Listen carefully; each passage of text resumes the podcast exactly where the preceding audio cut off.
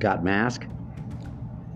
President Donald Trump, who famously resisted wearing a mask and stressed that mask wearing recommendations from his public health experts weren't requirements, this week changed his tune. He tweeted an image of himself wearing one and saying it was patriotic. I may be, and that's the scoop. Be healthy, folks.